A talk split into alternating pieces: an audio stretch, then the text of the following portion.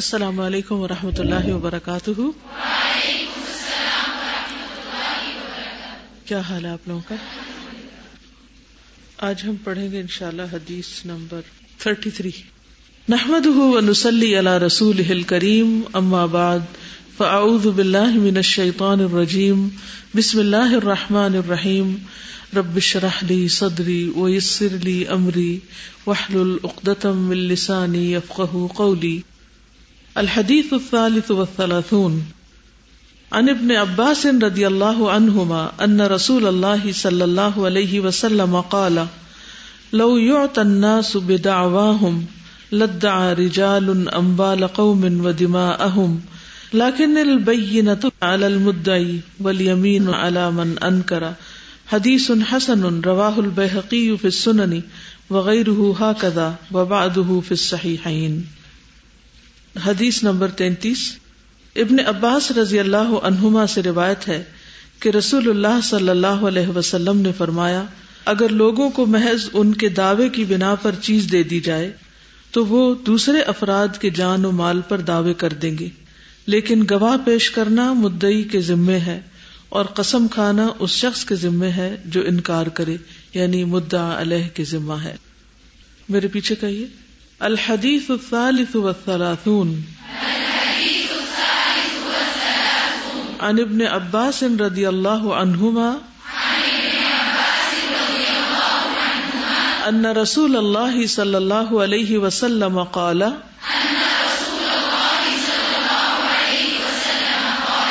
لو يعطى الناس بدعواهم لدعى رجال اموال قوم، ودماءهم. لكن البينة على المدعي، واليمين على من أنكر. البينة على المدعي، واليمين على من أنكر. عن ابن عباس رضي الله عنهما أن رسول الله صلى الله عليه وسلم قال، لو يعطى الناس بدعواهم لادعى رجال أموال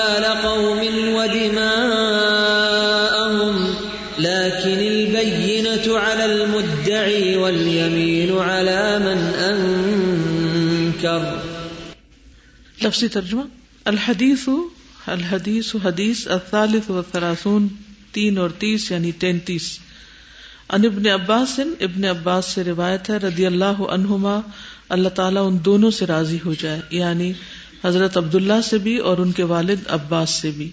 ان رسول اللہ، بے شک رسول اللہ صلی اللہ علیہ وسلم نے قالا، فرمایا، لو الناس، اگر دے دیے جائیں لوگ عطا کر دیے جائیں لوگ بداوا ہم ان کے دعوی کرنے کی وجہ سے، ان کا کسی چیز کو ڈیمانڈ کرنے کی وجہ سے، لدا رجال تو دعوی کر دے لوگ امبال قومن، لوگوں کے مالوں پر و دما اہم اور ان کے خونوں پر یعنی ان کے مال اور خون لینے کا دعوی کرنا شروع کر دیں۔ اگر صرف دعوی پر ہی لوگوں کو ان کی مرضی کرنی دی جائے یعنی جب وہ کسی چیز کو کرنے کے لیے ڈیمانڈ کرے لاکن البینہ تو لیکن بینا جو ہے یعنی گواہ پیش کرنا المدئی مدئی کے ذمے ہے یعنی اسے دلیل لانی ہوگی۔ ول یمین اور قسم کھانا علامن ان کرا اس کے ذمے ہے جو انکار کرے یعنی مدعا علیہ، جس کے اوپر دعوی کیا گیا ہے۔ اب اس کی تفصیل کریں گے ہم۔ اس کی تفسیر یا اس کی وضاحت۔ سب سے پہلے لو یو تنا سبداوا ہوں لو یوتا اگر دے دیا جائے لوگوں کو۔ بداوا ہوں ان کے دعوی کی وجہ سے۔ تو دینے والا کون ہے یہاں؟ جس کو دینے کا حق ہو۔ جیسے جج یا لوگوں میں صلح کرانے والا۔ یعنی اگر لوگ عدالت میں پہنچ جائیں اور جا کے دعوی کریں کہ میری مرغی فلاں نے لے لی ہے۔ اور ان کی یہ بات سن کے جج کے ہاں ہاں بالکل، تم ٹھیک کہتے ہو۔ اس نے واقعی تمہاری مرغی لے لی کیونکہ تم دعوی کر رہے ہو۔ دعوی کرنے کا کیا مطلب ہے؟ یعنی مجھے میرا حق دلایا جائے۔ تو کیا اس بنا پر لوگوں کی بات مان لی جائے اور ہر یہ کہنے والے کی بات کہ یہ قلم میرا ہے، یہ کتاب میری ہے، یہ بیوی میری ہے، یہ فلاں۔ تو اس بنا پر لوگوں کو ان کی مرضی کے مطابق چیزیں دے دی جائیں۔ نہیں، تو دینے والا اس طرح نہیں دے گا۔ یعنی جو جج ہے یا صلاح کرانے والا ہے یا گھر کے اندر جیسے ایک ماں ہوتی ہے یا باپ ہوتا ہے تو ایک بچہ آتا ہے، وہ کہتا ہے، یہ میری چیز ہے۔ دوسرا کہتا ہے، نہیں، میری ہے۔ لڑائیاں اسی بات پہ تو ہوتی ہیں۔ تو جو پہلے آئے اور وہ کہے کہ یہ میری چیز ہے، تو کیا سننے والا سن کے ہاں کہ ہاں ہاں بالکل تم تم پہلے آگے ہو، اس لیے مجھے تمہاری بات زیادہ مناسب معلوم ہوتی ہے۔ اس بنا پر میں تمہیں، یا تم بہت اچھی طرح اپنا مقدمہ پیش کر رہے ہو، لہٰذا تم یہ چیز لے جاؤ۔ تو اس طرح فیصلے نہیں ہوتے۔ ٹھیک ہے؟ اور بدا واہ کا مطلب کیا ہے؟ یعنی وہ جس چیز کا چاہے دعوی کر دے۔ چاہے وہ کسی چیز کے ہونے کا یا کسی چیز کے نہ ہونے کا۔ مثلاً کوئی کام خراب ہو جائے اور کسی نے کام خراب کیا ہو تو وہ انسان کہ نہیں، میں نے نہیں کیا۔ تو مجھے کچھ نہ کہا جائے۔ مجھے نہیں پتا۔ تو کیا اس کہنے پر اس کو چھوڑ دیا جائے کہ وہ کہتا ہے، میں نے نہیں کیا؟ تو اس بات یا نفی دونوں صورتوں میں۔ کسی چیز کے لینے کا دعوی کرے یا کسی چیز کا انکاری ہو۔ دونوں صورتوں میں۔ اور البینہ تو المدئی بینہ کا مانا ہے وہ چیز جس کے ساتھ حق کو واضح کیا جائے یعنی دلیل ہو یا گواہ ہو، اور یمین کہتے ہیں قسم کھانے کو یعنی ایسی قسم جس سے دعوے کو رد کیا جائے۔ اور یہ انکار کرنے والے کی ذمہ ہوتی مثلاً اگر زید کہتا ہے کہ بکر نے میری مرغی اٹھا لی ہے، تو زید کون ہے؟ مدئی اور بکر کون ہے؟ مدعا علیہ۔ تو زید دعوی کر رہا ہے اور بکر انکار کر رہا ہے۔ تو جب بکر انکار کر رہا ہے تو یہ قسم اس سے لی جائے گی، دعوی کرنے والے سے قسم نہیں لی جائے گی۔ یعنی اگر کوئی آ کے یہ بھی کہے کہ اللہ کی قسم بکر نے میری مرغی لے لی ہے تو اس کی قسم نہیں مانی جائے گی۔ ہاں اگر بکر اپنے سے الزام دھونے کے لیے قسم کھاتا ہے تو اس کی قسم مانی جائے گی۔ ٹھیک ہے؟ یعنی یہاں ایک اصول دے دیا گیا ہے۔ تو مدئی کے ذمے کیا ہے؟ دلیل لانا، ثبوت لانا، گواہ لانا۔ اور مدعا علیہ کے ذمے کیا ہے؟ کہ وہ اس کا انکار کرے اور اس دعوے کو ختم کرنے کے لیے قسم کھائے۔ یہ بھی دلیل بھی لا سکتا ہے، یہ بھی لا سکتا ہے دلیل۔ لیکن بعض اوقات مثلاً کوئی آپ کو یہ کہ آپ نے میری مرغی چرا لی۔ تو اب آپ کے پاس کوئی گواہ ہے؟ کیسے گواہ لائیں گے؟ قسم کوئی کافی سمجھا جائے۔ پھر وہ مقدمہ صرف جھوٹی قسم کھانے سے تو ختم نہیں ہوتا۔ کئی ایک لوازمات ہوتے اس کے۔ وہ اگر جھوٹی قسم کھاتا تو ادھر سے اگر اس کے گواہ آ گئے تو پھر فیصلہ اس کے حق میں ہو جائے گا نا۔ جس کا کیس اسٹرانگ ہوگا۔ تو فیصلہ کرنے کے معاملے میں یہ حدیث ایک عظیم اصول ہے اور ایک عظیم قاعدہ ہے اس میں۔ تو اس سے جج بھی فائدہ اٹھاتے ہیں اور عام لوگ بھی جو مقدمہ کا فیصلہ کر رہے ہوتے ہیں۔ تو اس سے ایک عام بات یہ بھی پتہ چلتی ہے کہ صرف سنی سنائی بات پر یا کسی کے چرب زبان ہونے کی بنا پر اس کے حق کو تسلیم نہیں کیا جا سکتا۔ کیونکہ عام طور پر کیا ہوتا ہے؟ جب بھی لوگوں کے درمیان جھگڑا ہوتا ہے تو ہر ایک اپنا کیس مضبوط کرنے کے لیے اپنے طور پر دلیلیں اور گواہیاں لانا شروع کر دیتا ہے۔ تو بہرحال مدئی کو کیا پیش کرنا ہے؟ ثبوت۔ مدئی کو کیا پیش کرنا ہے؟ ثبوت۔ کیونکہ آپ نے فرمایا کہ اگر ثبوت نہ پیش کرنے کو کہا جائے تو لوگ تو دوسروں کے جان مال کے دعوے شروع کر دیں گے۔ مال کا دعویٰ کیا؟ کہ کسی کے پاس کوئی قیمتی چیز دیکھیں گے تو کیا کہہ دیں گے؟ یہ تو میری۔ اور اگر صرف اتنا کہنے پر کہہ دیا جہاں تمہاری ہے تو پھر تو لوگوں کے جان مال محفوظ ہی نہیں رہیں گے۔ اسی طرح اگر کسی کا قتل ہو گیا اور لوگ خواہ مخواہ کسی کے اوپر انگلی اٹھا دیں، فلاں نے قتل کیا، تو وہ خون کا دعویٰ کر دیا نا اس پر۔ تو یہ بھی درست نہیں ہے۔ صرف اتنا کہنے سے کہ فلاں قاتل ہے۔ جیسے ہمارے عام طور پر گیس کر رہے ہیں لوگ یا قیاس کر رہے ہوتے ہیں یا صرف اپنے اندازے لگا رہے ہوتے ہیں تو خالی اندازے لگانے سے مقدمات کے فیصلے نہیں ہوتے۔ مدئی کے ذمے ہے ثبوت لانا۔ ثبوت۔ اب ثبوت کی کئی صورتیں ہوتی ہیں۔ نمبر ایک، گواہی۔ ثبوت کے لیے کیا ہوتا ہے؟ گواہی۔ اللہ تعالیٰ فرماتے ہیں قرآن مجید میں وسط شہید رجالکم فعلم یقون رجولین فرجل اطان ممن تردون من الشہداء اور اپنے مردوں میں سے دو گواہوں کو گواہ بنا لو۔ پھر اگر دو مرد نہ ہوں، تو ایک مرد اور دو عورتیں۔ ان لوگوں میں سے جنہیں تم گواہوں میں سے پسند کرتے ہو۔ یہ صرف ایک مثال کے طور پر دلیل دی جا رہی ہے۔ ساری جو گواہی کا باب ہے، وہ یہاں نہیں بیان کیا جائے گا۔ یہ کس معاملے میں گواہی ہے؟ مالی معاملات میں، قرض کے معاملات میں۔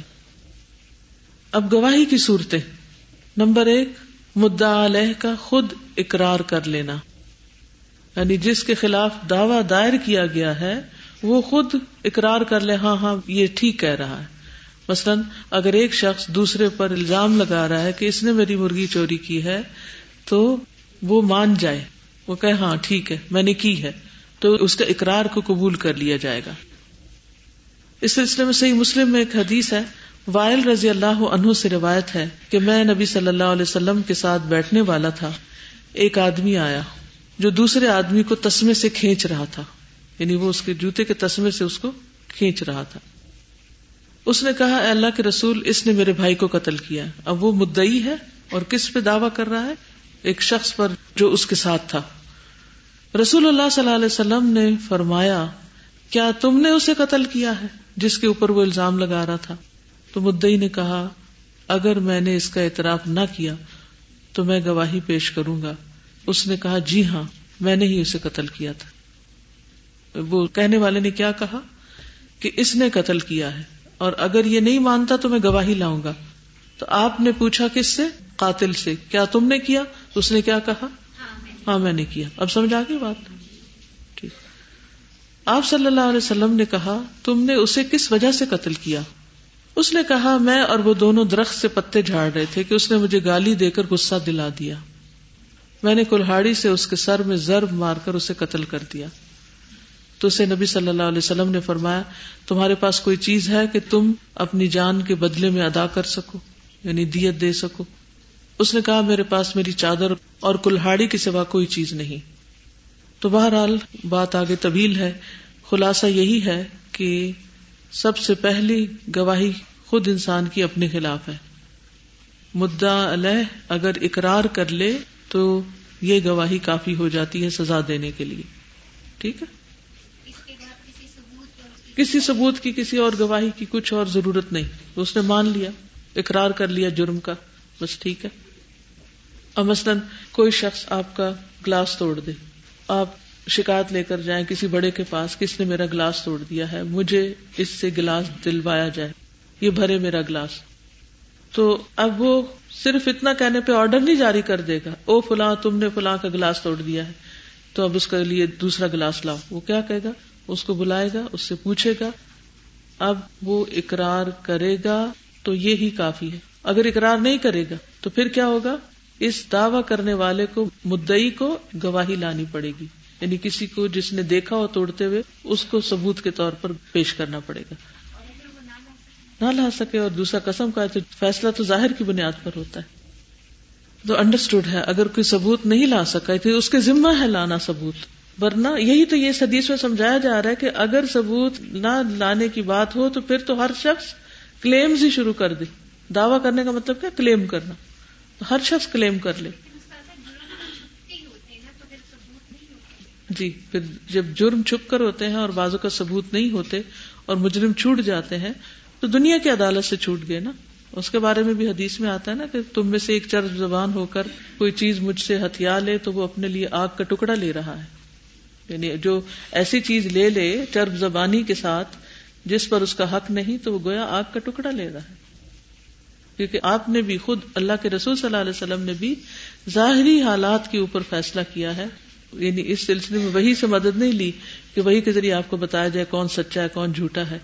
یعنی وہ گواہی کے طور پر پیش نہیں کی گئی وہی اللہ یہ کہ آپ کو کئی چیزوں میں بتایا بھی گیا، لیکن عمومی طور پر ظاہر حالات پر فیصلہ کرنے کا حکم ہے۔ اب ایک اور دلیل اس سلسلے میں۔ ابو قطع سے روایت ہے کہ ہنین کے سال ہم رسول اللہ صلی اللہ علیہ وسلم کے ساتھ روانہ ہوئے۔ پھر جب ہمارا دشمن سے مقابلہ ہوا تو مسلمانوں کو کچھ شکست سی دکھائی دی۔ یاد ہے نا؟ غزوہ ہنین آپ نے پڑھی ہے، اس میں بنو ثقیف کے جو تیر انداز تھے، انہوں نے مسلمانوں کے اوپر تیروں کی بچھاڑ کر دی تھی، جس سے ان کے اندر بگدڑ مچ گئی تھی۔ ابو قطع کہتے ہیں، تو میں نے ایک مشرق کو دیکھا کہ ایک مسلمان پہ چڑھا ہوا ہے۔ تو میں فوراً ہی گھوم کر اس کے پیچھے سے آیا اور اس کی گردن پر تلوار کا وار کیا۔ اب وہ شخص مجھ پر پلٹا اور اتنی زور سے کہ اس نے مجھے بھیجا جیسے میری روح قبض ہونے کو ہے۔ یعنی لڑائی کا منظر بتا رہے ہیں۔ آخر جب اس کو موت نے آد بوچا تب اس نے مجھے چھوڑا۔ پھر میں عمر بن خطاب سے ملا اور ان سے پوچھا، لوگوں کا اب کیا حال ہے؟ انہوں نے کہا، جو اللہ کا حکم تھا وہی ہوا، لیکن مسلمان ہارنے کے بعد پھر مقابلے میں سنبھل گئے ہیں۔ تو نبی صلی اللہ علیہ وسلم بیٹھ گئے اور فرمایا، جس نے کسی کافر کو قتل کیا ہو اور اس پر گواہ پیش کر دے، تو مقتول کا سارا مال و اسباب اسے ملے گا۔ کیا کہا؟ یہ عام جملہ ہے جو بطور دلیل لایا جا رہا ہے اس باب میں جو آپ سے ڈسکس ہو رہا ہے۔ کیا کہا؟ جس نے کسی کافر کو قتل کیا ہے، وہ اگر گواہ لے آئے، تو جو اس کا مال و متا ہوگا، وہ قاتل کو دے دیا جائے گا۔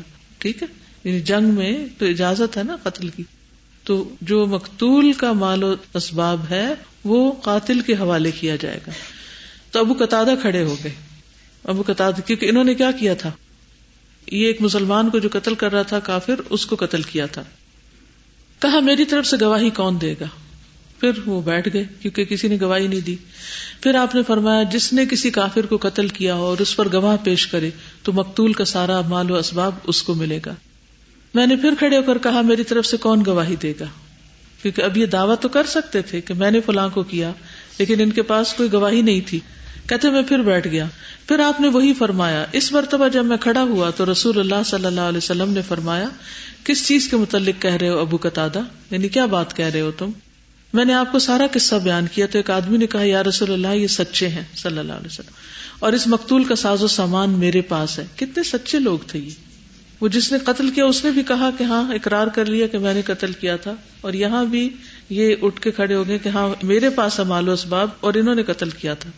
میرے حق میں ان کو راضی کر دیجیے کہ یہ مقتول کا سامان مجھ سے نہ لے تو ابو بکر صدیق نے کہا، نہیں، اللہ کی قسم، اللہ کے ایک شیر کے ساتھ جو اللہ اور اس کے رسول کے لیے لڑے، آپ ایسا نہیں کریں گے کہ ان کا ساز و سامان تمہیں دے۔ نبی صلی اللہ علیہ وسلم نے فرمایا، ابو بکر نے سچ کہا، چنانچہ وہ ساز و سامان آپ نے ابو قطع کو دے دیا۔ پھر میں نے اس کی ذرا کو بیچ کر بنو سلمہ کا ایک باغ خرید لیا اور یہ پہلا مال تھا جو اسلام لانے کے بعد مجھے حاصل ہوا۔ لیکن یہ کیسے حاصل ہوا؟ گواہی دینے پر، ٹھیک ہے؟ تو دعوی کس کا تھا؟ ابو قطع کا۔ اور گواہی کس نے دی؟ جس کے پاس وہ سارا مال تھا۔ وہ خود بھی رکھ سکتا تھا، لیکن اور اس نے التجا بھی کی کہ مجھ سے نہ لیا جائے۔ لیکن حضرت ابو بکر نے کہا کہ یہ کیسے ہو سکتا ہے؟ یہ اسی کو ملے گا جس کی محنت تھی۔ اور اس بنا پر فیصلہ حضرت ابو قطع کے حق میں ہو گیا۔ ابو قطع نے مال کے ساتھ کیا کیا؟ زیرا بیچ کر باغ خرید دیا اور یہ اللہ کے راستے میں پہلی غنیمت تھی جو ان کو ملی تھی۔ اب سمجھ آ گئی کہ مدئی کس طرح ثبوت پیش کرے گا؟ البینہ۔ یہ بینہ تھی۔ ٹھیک ہے؟ دوسری چیز ہے مدئی کا گواہوں کو پیش کرنا۔ مدئی کیا کرے گا؟ گواہ پیش کرے گا۔ ابن عباس کہتے ہیں کہ ہلال بن امیہ نے نبی صلی اللہ علیہ وسلم کے سامنے اپنی بیوی پر شریک بن سہما کے ساتھ تہمت لگائی۔ تو آپ نے فرمایا، اس پر گواہ لاؤ، ورنہ تمہاری پیٹ پر حد جاری کی جائے گی۔ انہوں نے کہا، یا رسول اللہ صلی اللہ علیہ وسلم، کیا ہم میں سے کوئی شخص اگر اپنی عورت پر کسی کو دیکھے تو گواہ ڈھونڈنے دوڑے گا؟ آپ برابر یہی فرماتے رہے کہ گواہ لاؤ، ورنہ تمہاری پیٹ پر حد لگائی جائے گی۔ پھر لیان کی حدیث کا ذکر کیا۔ ٹھیک ہے؟ تو آپ صلی اللہ علیہ وسلم نے اس موقع پر بار بار کس چیز کا مطالبہ کیا؟ گواہ گواہ لانے کا۔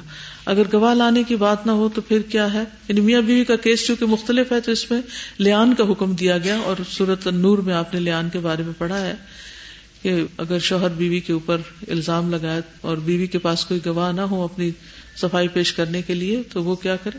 قسمیں کھا کر اپنے سے الزام دھو سکتی۔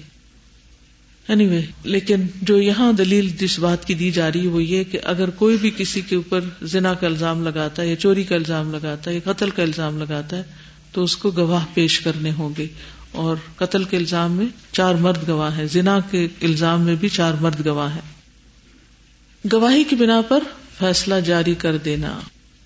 امارا بن خزیمہ سے روایت ہے کہ ان کے چچا نے بیان کیا جو نبی صلی اللہ علیہ وسلم کے صحابہ میں سے تھے کہ نبی صلی اللہ علیہ وسلم نے ایک بدوی سے ایک گھوڑا خریدا اور بدوی سے کہا کہ میرے ساتھ آؤ تاکہ تمہیں گھوڑے کی قیمت ادا کر سکوں۔ رسول اللہ صلی اللہ علیہ وسلم جلدی جلدی چلے جبکہ آرابی آہستہ آہستہ چلا۔ تو لوگ اس بدوی کے سامنے آئے اور گھوڑے کا سودا کرنے لگے۔ یعنی اس نے سودا نبی صلی اللہ علیہ وسلم سے کر لیا تھا، لیکن آپ اور وہ ساتھ نہیں چل رہے تھے، الگ وہ چل رہا تھا۔ تو کچھ لوگوں نے کہا، یہ گھوڑا ہمیں بیچ دو۔ انہیں نہیں پتا تھا کہ نبی صلی اللہ علیہ وسلم نے اسے خرید لیا ہے۔ تو اس بدبی نے رسول اللہ صلی اللہ علیہ وسلم کو پکارا اور کہا، اگر گھوڑا خریدنا تو خرید لو، ورنہ میں اسے فروخت کر دوں گا۔ جیسے عام طور پر سیلرز کی عادت ہوتی ہے۔ نبی صلی اللہ علیہ وسلم اس کی آواز سن کر رک گئے اور فرمایا، کیا میں نے اسے تم سے خرید نہیں لیا؟ بدبی نے کہا، نہیں، اللہ کی قسم، میں نے تو اسے تمہیں نہیں بیچا۔ آپ نے فرمایا، کیوں نہیں؟ میں نے تو تم سے خرید لیا۔ بدبی کہنے لگا، چلو گواہ لاؤ۔ نبی صلی اللہ علیہ وسلم سے کہنے لگا کہ گواہ لاؤ تو حضرت خزیمہ بن ثابت رضی اللہ عنہ بولے کہ میں گواہی دیتا ہوں کہ تو نے یہ بیچ دیا نبی صلی اللہ علیہ وسلم خزیمہ کی طرف متوجہ ہوئے اور فرمایا، تم کس طرح گواہی دیتے ہو؟ انہوں نے کہا، اے اللہ کے رسول، آپ کی تصدیق کی بنا پر۔ یعنی اللہ آپ کے پاس وہی بیچتا ہے اور اللہ آپ پر ٹرسٹ کرتا ہے، تو یہ بدوی آپ پر نہ ٹرسٹ کرے اور ہم آپ پر ٹرسٹ نہ کریں۔ چنانچہ رسول اللہ صلی اللہ علیہ وسلم نے سیدنا خزیمہ کی گواہی کو دو آدمیوں کی گواہی کے برابر قرار دیا۔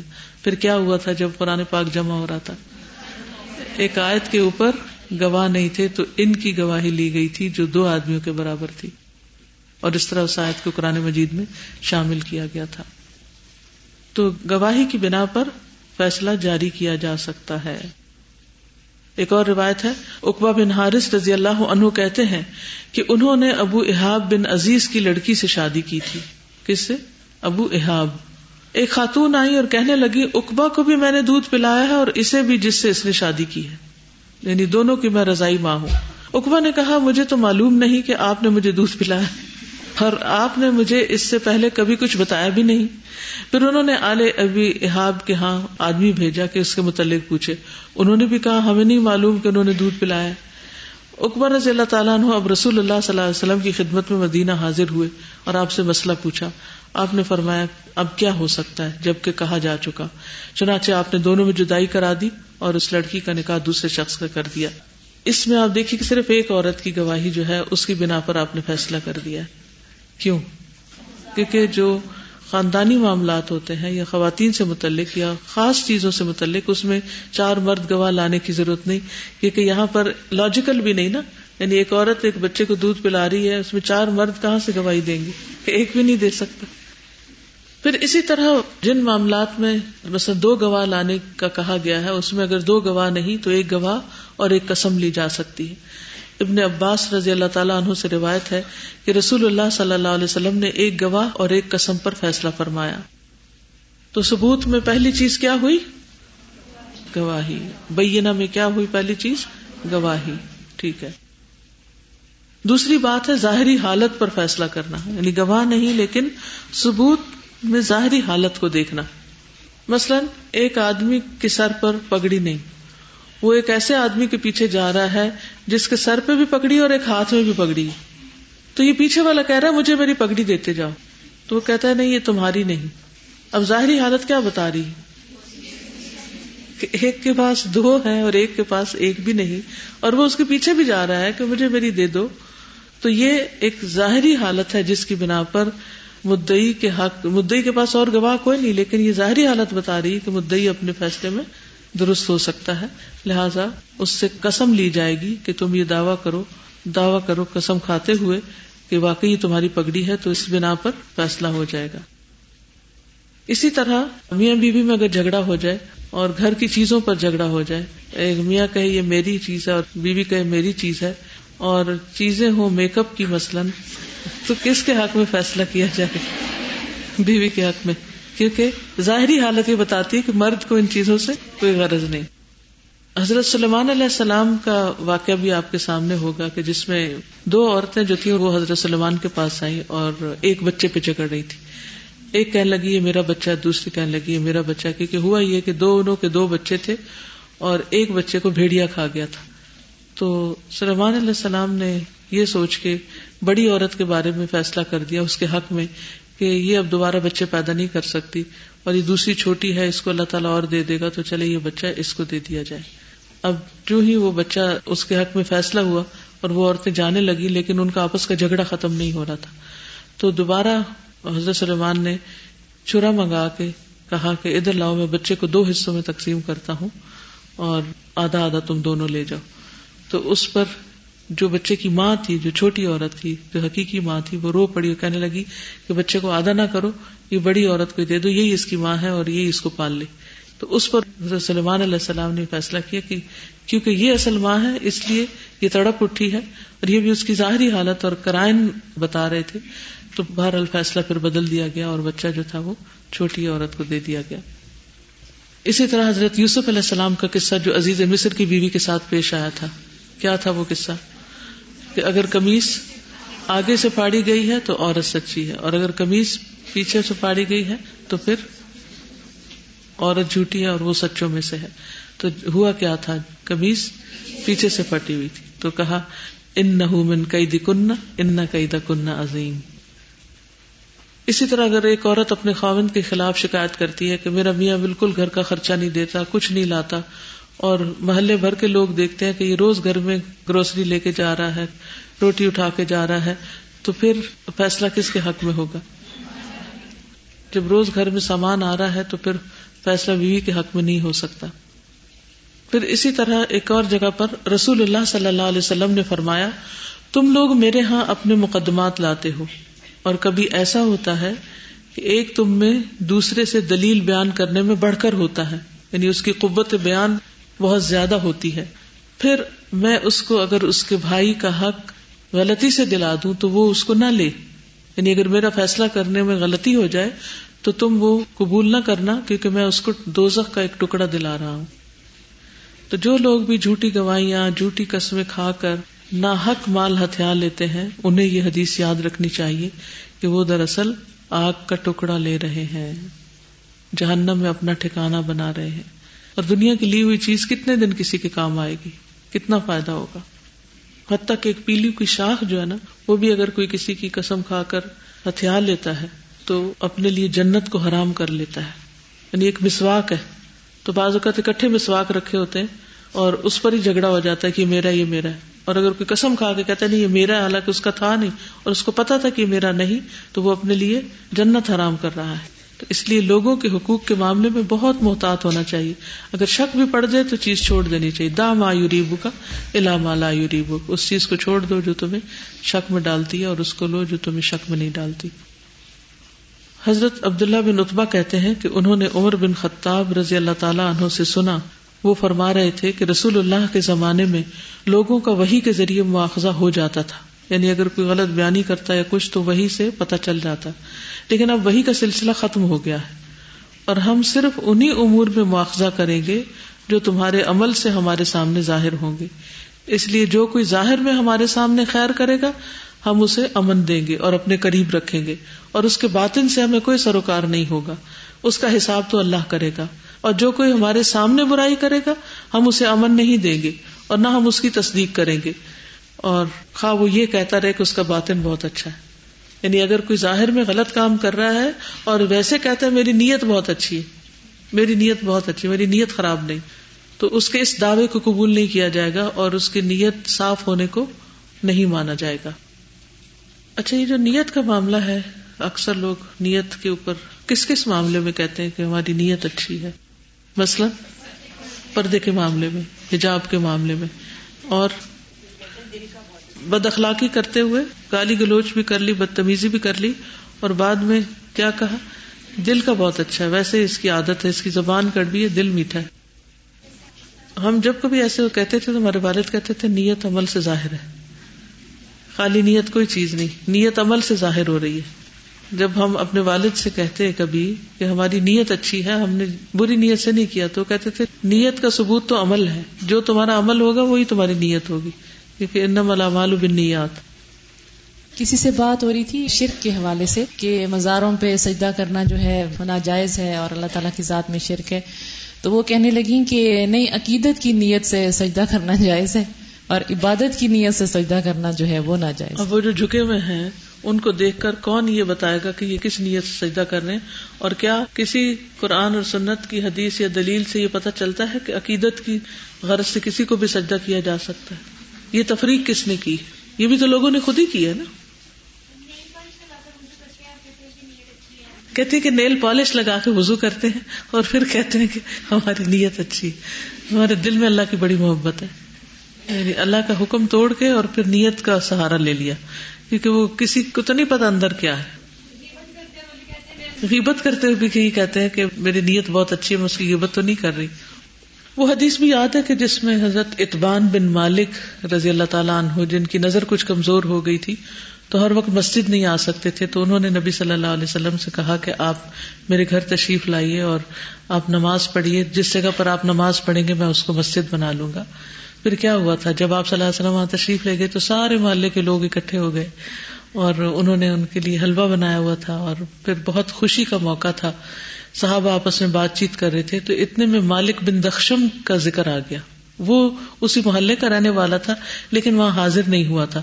تو کسی نے کیا کہا تھا ان کے بارے میں؟ وہ منافق ہو گیا ہے، وہ منافق ہے۔ اور کسی نے اس کو مغرور اور متکبر کہا کہ نبی صلی اللہ علیہ وسلم آئے ہیں اور وہ حاضر نہیں ہوا۔ تو صحابہ نے یہاں تک کہہ دیا کہ آپ اس کے لیے بد دعا کریں۔ صحابہ انسان تھے، یاد رکھیے۔ انہیں نبی صلی اللہ علیہ وسلم سے شدید محبت تھی۔ جب انہوں نے دیکھا کہ وہ فلاں شخص نہیں آیا تو انہیں بڑی حیرت ہوئی کہ یہ بھلا کیا بات ہوئی کہ نبی صلی اللہ علیہ وسلم اس جگہ پر تشریف لائیں اور وہ حاضر نہ ہو۔ تو اس پر آپ صلی اللہ علیہ وسلم جب نماز سے فارغ ہوئے تو آپ نے فرمایا، کیا وہ اللہ تعالی کے معبود ہونے کی اور میری رسالت کی گواہی نہیں دیتا؟ صحابہ نے کہا کہ زبان سے تو قائل ہے، مگر اس کے دل میں یہ بات نہیں۔ ہم بھی کئی دفعہ یہ کہتے ہیں نا کہ اس کے دل میں نہیں یہ بات۔ فرمایا، جو شخص اللہ تعالیٰ کی توحید اور میری رسالت کی گواہی دے، وہ دو میں داخل نہیں ہوگا یا اسے آگ نہیں کھائے گی۔ یعنی دلوں کا معاملہ جو ہے نا، وہ اللہ کو پتا ہے۔ ہمیں ججمنٹل نہیں ہونا۔ یاد رکھیے، کسی کے عمل میں کوئی خرابی دیکھ کے تو فوراً فیصلہ نہیں کر لینا۔ ہمیں نہیں پتا ہوتا کہ کون کس وجہ سے اس جگہ پر پہنچا ہے، کہ کیوں اس سے یہ حرکت سرزد ہو رہی۔ ہو سکتا اسے علم نہ ہو۔ ہو سکتا ہے بے خیالی میں وہ کر رہا ہو۔ کوئی ایسا حادثہ پیش آ گیا ہو کہ جس کی وجہ سے اس کے دماغ میں کوئی خلل آ گیا ہو۔ یعنی کئی تعویلیں دیں دوسرے کو، لیکن فوراً یہ فیصلہ نہ کر لیں کہ یہ شخص تو ہے ہی خراب۔ اس سے بچنے کی ضرورت ہے۔ کہیں ایسا نہ ہو، وہ تو بخش دیا جائے اور ہم پکڑے جائیں۔ اس عادت کو ہمیں اپنے اندر سے ختم کرنا ہے۔ کی ڈر سے۔ یس نبی صلی اللہ علیہ وسلم کو بہت پسند ہے یہ بات تو انہوں نے کہا کہ تم نے کیوں اسے قتل کیا؟ نہ تو کہا کہ اس نے ظاہری طور پہ کلمہ پڑھا تو نبی صلی اللہ علیہ وسلم نے فرمایا کہ تم نے کیا اس کے دل چیر کے دیکھ لیا تھا کہ اس نے دل سے کلمہ نہیں پڑھا بالکل۔ اور صحابی کہنے لگے کہ میں یہ تمنا کرنے لگا کہ کاش میں اس سے پہلے مسلمان نہ ہوتا اور اب مسلمان ہو کر میرے سارے گناہ معاف کر دیے جاتے۔ بس لوگوں کے بارے میں گمان اچھا رکھے کیونکہ جب ہم گمان برا کرتے ہیں سوچ بری ہوتی ہے تو پھر ہماری زبان بھی برے لفظ بولنے لگتی۔ خصوصاً اگر کوئی ہمیں توجہ نہیں دیتا یا ہماری عزت نہیں کرتا یا ہماری بات نہیں مانتا یا ہمارے کام نہیں آتا، مثلا آپ نے کسی کو کام کا اور اس نے معذرت کر لی تو آپ نے دل میں رکھ لیا۔ لیکن یہ یاد رکھیے کہ ہر معاملے میں ظاہریت پر فیصلہ نہیں ہوگا۔ کچھ معاملات ایسے ہیں کہ جس میں پھر بھی احتیاط برتی جائے گی۔ حضرت عائشہ سے روایت ہے کہ اتبا بن نبی وقاص نے اپنے بھائی سعد بن نبی وقاص کو وسیعت کی تھی۔ کہ زما کی لونڈی کا لڑکا میرا ہے۔ یعنی اتبا نے کہا کہ وہ میرا بچہ ہے۔ اس لیے اس پر قبضہ کر لینا۔ پتا ہے مکہ کے سال سعد بن ابی وکاس نے اسے لیا اور کہا، یہ میرے بھائی کا لڑکا ہے۔ اور وہ اس کے متعلق مجھے وسیعت کر گئے تھے۔ لیکن عبد بن زما نے اٹھ کر کہا، یہ میرا بھائی ہے۔ ٹھیک ہے؟ اور میرے باپ کی لونڈی کا بچہ ہے۔ اس کے بستر پر پیدا ہوا ہے۔ آخر دونوں مقدمہ نبی صلی اللہ علیہ وسلم کی خدمت میں لے گئے۔ حضرت سعد نے کہا، یا رسول اللہ، یہ میرے بھائی کا لڑکا ہے اور انہوں نے مجھے وسیعت کی تھی۔ اب بن زما نے کہا، یہ میرا بھائی ہے اور میرے باپ کی لونڈی کا بیٹا ہے۔ اسی کے بستر پر پیدا ہوا ہے۔ اس پر رسول اللہ صلی اللہ علیہ وسلم نے فرمایا، اب بن زما وہ تمہارا ہی ہے۔ پھر نبی صلی اللہ علیہ وسلم نے فرمایا، بچہ اسی کا ہوتا ہے جس کے بستر پر وہ پیدا ہو اور زانی کے حصے میں پتھروں کی سزا ہے۔ پھر سودا بن زما جو نبی صلی اللہ علیہ وسلم کی بیوی تھی ان سے آپ نے فرمایا کہ اس سے پردہ کیا کرو، کیونکہ اس میں اتبا کی مشابہت پائی جاتی ہے۔ یعنی ظاہری حالات کیا بتاتے ہیں کہ جہاں بچہ پیدا ہوا ہے انہیں سے بلونگ کرے گا۔ لیکن چونکہ اس میں مشابہت کسی اور کی تھی، تو آپ نے فیصلہ اس کے حق میں دیا جو ایک اصول قاعدہ تھا۔ لیکن فرمایا کہ تم اسے اپنا بھائی نہ سمجھنا، کیونکہ یہ تمہارے باپ کا بچہ لگتا نہیں ہے، اس لیے تم اس سے پردہ کرنا۔ اس کے بعد اس لڑکے نے حضرت سودا کو کبھی بھی نہیں دیکھا، یہاں تک کہ وہ اللہ سے جا ملا۔ ٹھیک ہے؟ پھر اسی طرح یہ ہے کہ فیصلہ سنت کے مطابق ہوگا جو اصول قاعدے ہمیں دیے گئے ہیں، عقل کے مطابق نہیں۔ پھر قسم لے کر فیصلہ کرنا۔ کیونکہ حدیث کے اگلے حصے میں نا ولیمین و علامن ان کرا انکار کرنے والے سے قسم لینا۔ مثلاً ایک آدمی کے اوپر کوئی الزام لگا رہا ہے اور وہ انکار کر رہا ہے کہ میں نے نہیں چیز لی اور وہ قسم کھاتا ہے، تو پھر وہ بری ذمہ ہو جائے گا۔ ٹھیک ہے؟ یعنی ایک شخص نے دعویٰ کیا کہ اس نے میری مرغی لی، دوسرے جس پر دعویٰ کیا گیا مدعا علیہ وہ کیا کہتا ہے؟ میں نے نہیں لی۔ تو وہ اپنے سے الزام دھونے کے لیے کیا کرے گا؟ قسم کھائے گا۔ الکم بن وائل اپنے والد سے روایت کرتے ہوئے فرماتے ہیں کہ ایک آدمی حضر موت کا اور ایک آدمی کندا کا، کندا۔ دونوں نبی صلی اللہ علیہ وسلم کی خدمت میں آئے۔ حضرمی نے کہا، اے اللہ کے رسول، اس آدمی نے میری زمین پر قبضہ کر لیا ہے، جو مجھے میرے باپ سے ملی تھی۔ کندی نے کہا، یہ زمین میری ہے، میں اس میں کاش کرتا ہوں۔ اس زمین میں اس کا کوئی حق نہیں۔ یعنی زمین کے ٹکڑے پہ دو لوگوں کا جھگڑا ہے، وہ نبی صلی اللہ علیہ وسلم کے پاس آئے ہیں۔ نبی صلی اللہ علیہ وسلم نے حضربی سے کہا، کیا تیرے پاس گواہ ہے کیونکہ وہ مدعی تھا نا۔ سمجھ آ رہی؟ اس نے کہا، نہیں، آپ نے فرمایا، اس سے قسم لے لو۔ اس حضرمی نے ارض کیا، اے اللہ کے رسول، یہ آدمی فاجر ہے، جھوٹی قسم کھانے میں بھی کوئی پرواہ نہیں کرے گا اور کسی چیز سے بھی پرہیز نہیں کرے گا۔ آپ نے فرمایا، اب تمہارے لیے اس کی قسم کے علاوہ کوئی چارہ نہیں۔ پھر وہ آدمی قسم کھانے لگا۔ جب وہ چلا گیا تو رسول اللہ صلی اللہ علیہ وسلم نے فرمایا، اگر اس نے دوسرے کا مال ظلم لینے کی خاطر قسم کھائی ہے، تو وہ اللہ سے اس حال میں ملے گا کہ اللہ تعالیٰ اس کی طرف دیکھے گا بھی نہیں۔ لیکن فیصلہ اس کے حق میں ہو گیا۔ جو سوال شروع میں آپ نے کیا تھا نا اس کی عملی دلیل ہے۔ تو حدیث سمجھ میں آ گئی؟ البئی نہ تو المدئی ولیمین علامن انکرا مدعی دلیل پیش کرے گا، صرف قسم نہیں کھائے گا۔ قسم تو دوسرا کھاتا ہے، ٹھیک ہے؟ ہاں اگر ایک گواہ ہے اور ایک قسم ہے تو وہ اور بات ہے۔ تو مدعی اگر ثبوت پیش کر دیتا تو اس کے حق میں فیصلہ ہو جائے گا۔ اور اگر اس کے پاس کوئی گواہ نہیں تو جو مدعا علیہ ہے وہ قسم کھا کے یا تو وہ اقرار کر لے گا جیسے وہ پہلے کیس میں ہوا تھا، جس نے قتل کیا تھا۔ یا اگر اقرار نہیں کرتا اور انکار کر دیتا ہے اور جھوٹ بولتا ہے، تو پھر فیصلہ اسی کے حق میں ہوگا، خواہ یہ جھوٹا ہوگا۔ ٹھیک؟ ورنہ تو فیصلہ ہو ہی نہیں سکتا۔ دیکھے نا، ورنہ کہیں تو نیور اسٹاپ کیونکہ ہر ایک یہ بھی قسمیں کھانے لگ جائے، وہ بھی کھانے لگ جائے۔ تو قسمیں برابر ہو جائے تو قسم اس کو نہیں کھانی، قسم اس کو کھانی ہے جس کے خلاف دعوی کیا گیا۔ نہیں تو پھر ثبوت لانے والے کے حق میں فیصلہ ہو جائے گا۔ اگر ثبوت لے آئے تو فیصلہ ہو جائے گا اس کے حق میں۔ یہ چاہے انکار کرے، لیکن گواہی آ گئی ہے۔ ظاہر پر ہی فیصلہ ہوگا۔ چاہے وہ حقیقت درست نہ ہو۔ اور جھوٹی قسم کھا کر فیصلہ کروانا جو ہے وہ کتنا بڑا جرم ہے۔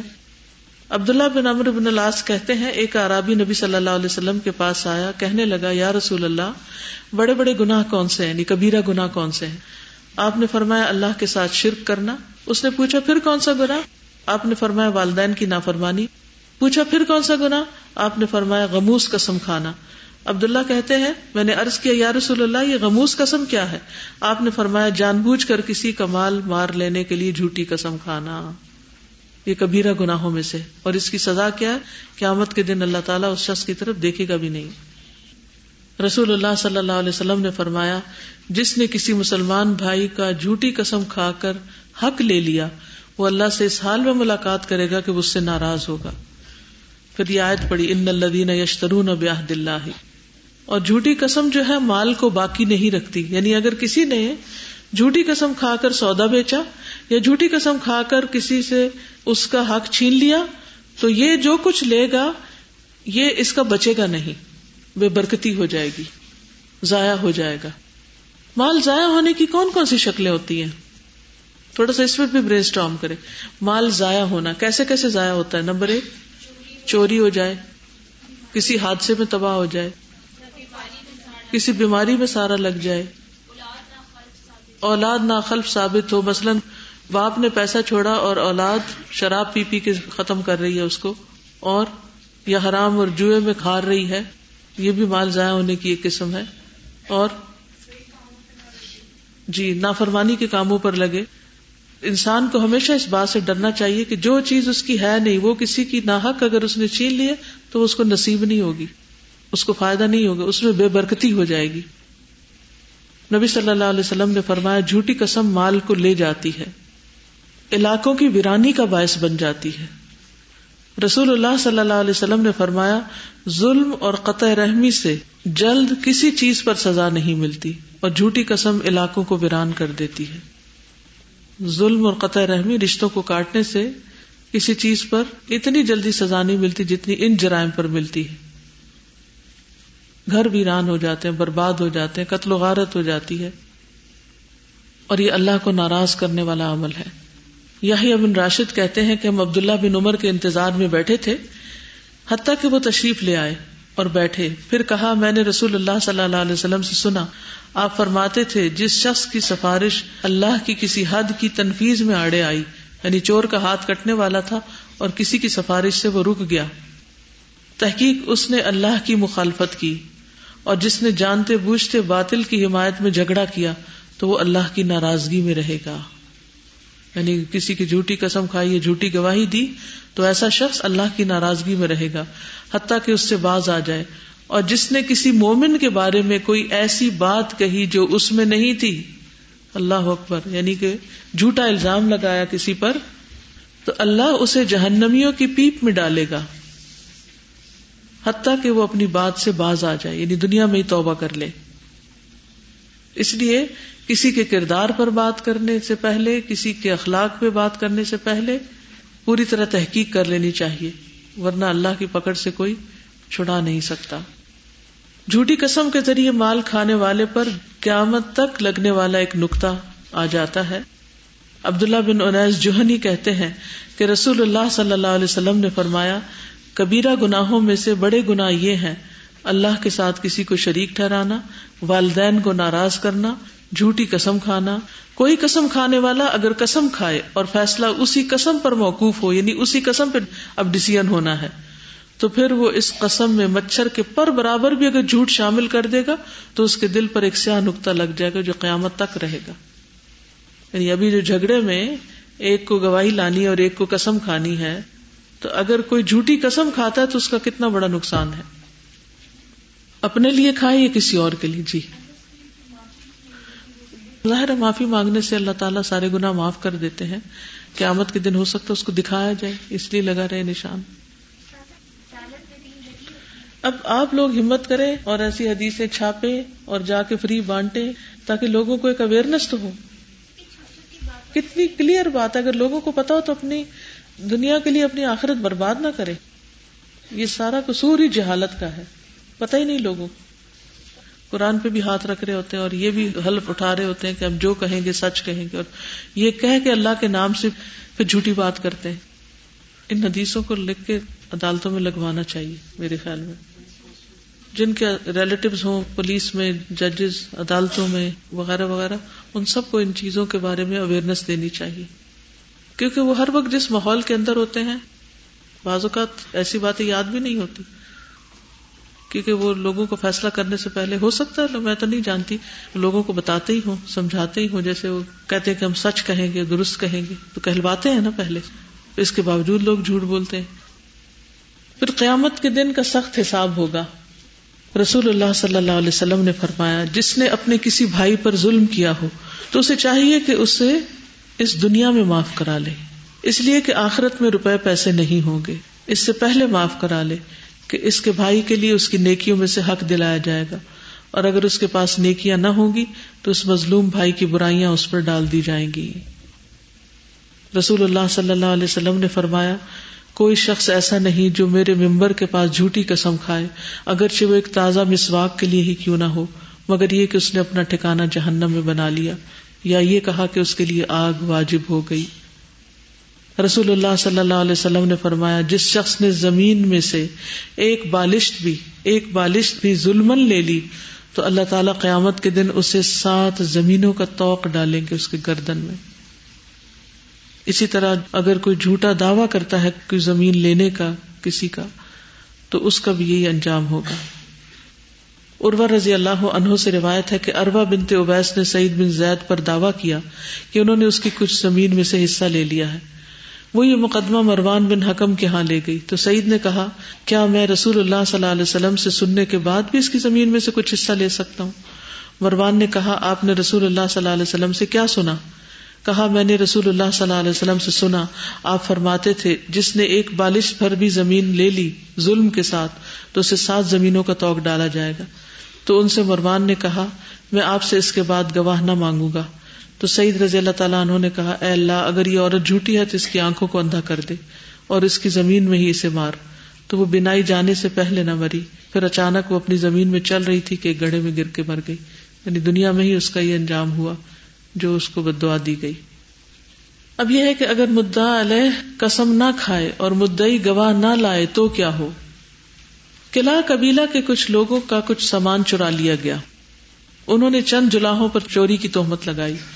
اور رسول اللہ صلی اللہ علیہ وسلم کے صحابی نعمان بن بشیر کے پاس آئے تو انہوں نے ان جلاحوں کو گرفتار کر لیا۔ پھر جب انہوں نے اقرار نہیں کیا تو ان کا راستہ چھوڑ دیا۔ تو کلا کے لوگ نعمان بن بشیر کے پاس آئے اور کہا کہ آپ نے ان لوگوں کو مارے پیٹے بغیر امتحان کے لیے چھوڑ دیا۔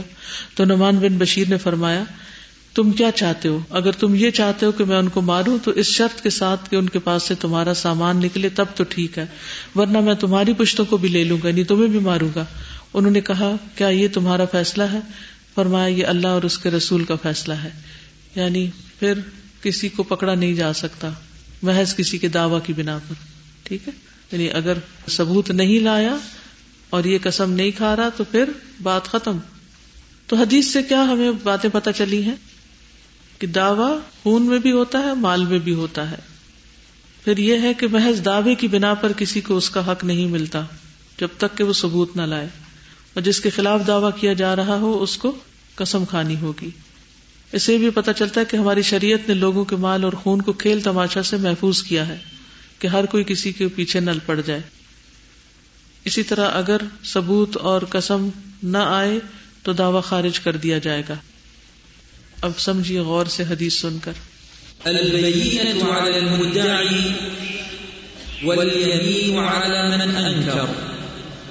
عن ابن عباس رضي الله عنهما أن رسول الله صلى الله عليه وسلم قال، لو يعطى الناس بدعواهم لادعى رجال أموال قوم ودماءهم